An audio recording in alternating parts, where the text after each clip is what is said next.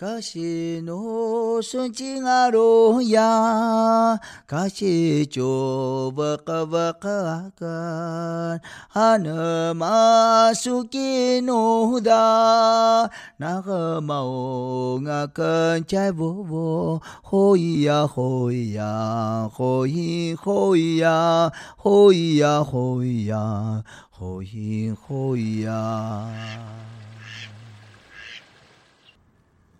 八哥馅饼店。八哥是莲之岛的一间馅饼店，原本生意惨淡，因为网红在 YouTube 上开箱介绍，而变成排队名店。馅饼店里主推的产品是脆皮猪肉馅饼，每到下午三点时，人潮络绎不绝，从店门口排到马路上第三个巷口。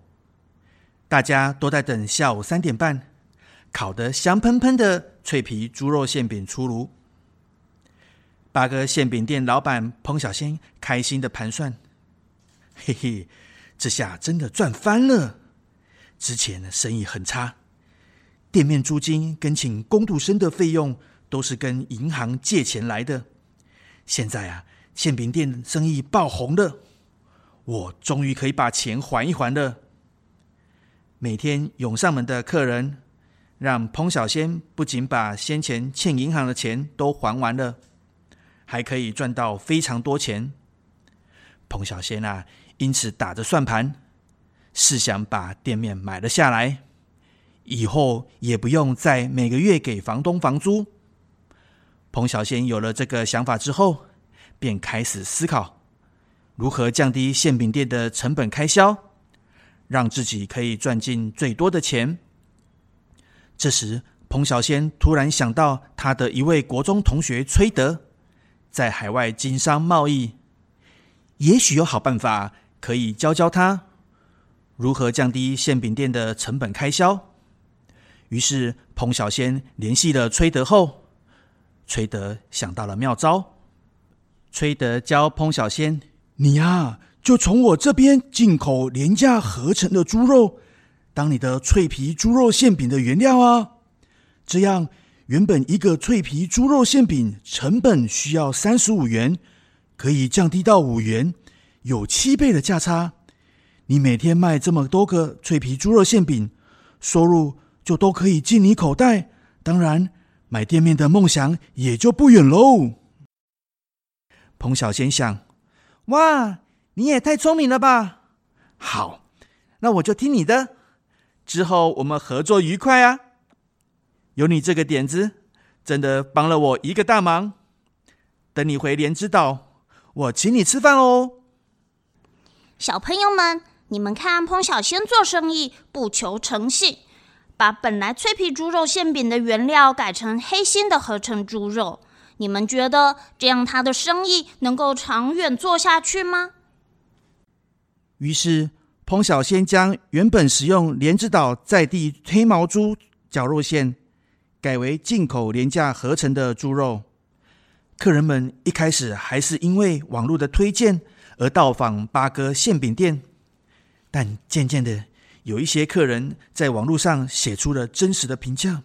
我觉得脆皮猪肉馅饼的味道变了，跟一开始吃起来差好多。以前的味道好吃太多了，现在的脆皮猪肉馅饼有一种人工的猪臭味。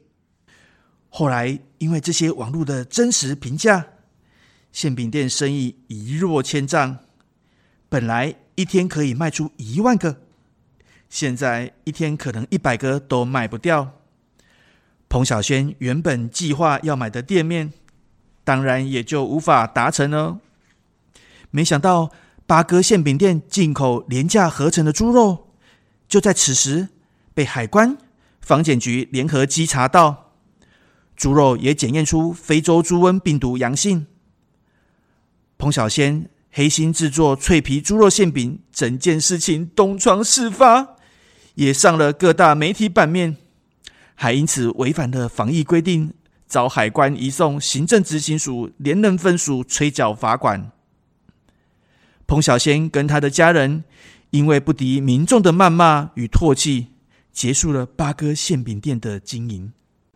小朋友们，如果出国玩，记得不要夹带含有肉类的产品入境，也不要邮寄肉类产品回国。让我们共同遵守防疫政策，确保国境内食品产业安全及人民健康。如今查获，行政执行署将强力执行非洲猪瘟罚锾案件追缴，切勿以身试法。